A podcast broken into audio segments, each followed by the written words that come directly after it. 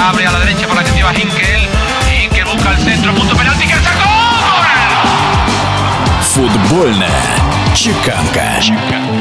Известный тренер Рафаэль Бенитес хочет вновь возглавить Ньюкасл и пригласить в команду двух игроков топ-клубов АПЛ. Издание The Telegraph сообщает, что Бенитес уже нацелился на Джона Стоунза, защитника Манчестер Сити, и Росса Баркли, хавбека Челси. Все это станет возможно только если продажа Ньюкасла саудовским инвесторам наконец-то состоится. Сообщается, что это может произойти уже на этой неделе. Впрочем, по информации авторитетного английского источника, новое руководство намерено поддержать главного тренера нынешнего Стива Брюса и дать ему возможность и текущий сезон завершить, и в будущем выстраивать новую команду. Примечательно, что Бенитес уже работал в Ньюкасле целых три года, и под его руководством Сороки не только имели положительный процент побед, но и вернулись в высший дивизион английского футбола после сезона 2016-2017.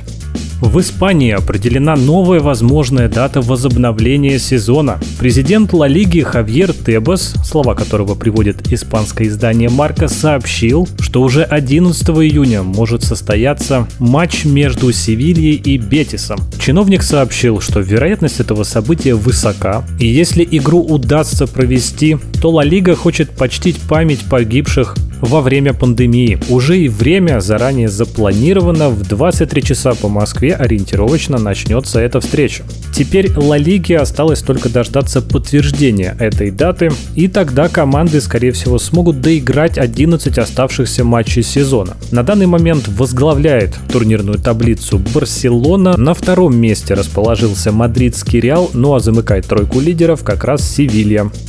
Из-за мирового эпидемиологического кризиса немецкая футбольная ассоциация находится в глубочайшем экономическом кризисе. Безрадостную новость накануне сообщил главный казначей ассоциации Стефан Оснабрюгге. В своем заявлении Оснабрюгге подчеркнул, что кризис может потенциально угрожать самому существованию немецкой футбольной ассоциации. По мнению казначея, чтобы избежать наихудшего сценария, нужно пойти на максимальное финансовое сокращение, ибо доходы в этом году явно будут меньше, чем планировалось. По сообщениям немецких аналитиков, избежать банкротства футбольная ассоциация сможет, но только благодаря своим собственным резервам и акционерному капиталу.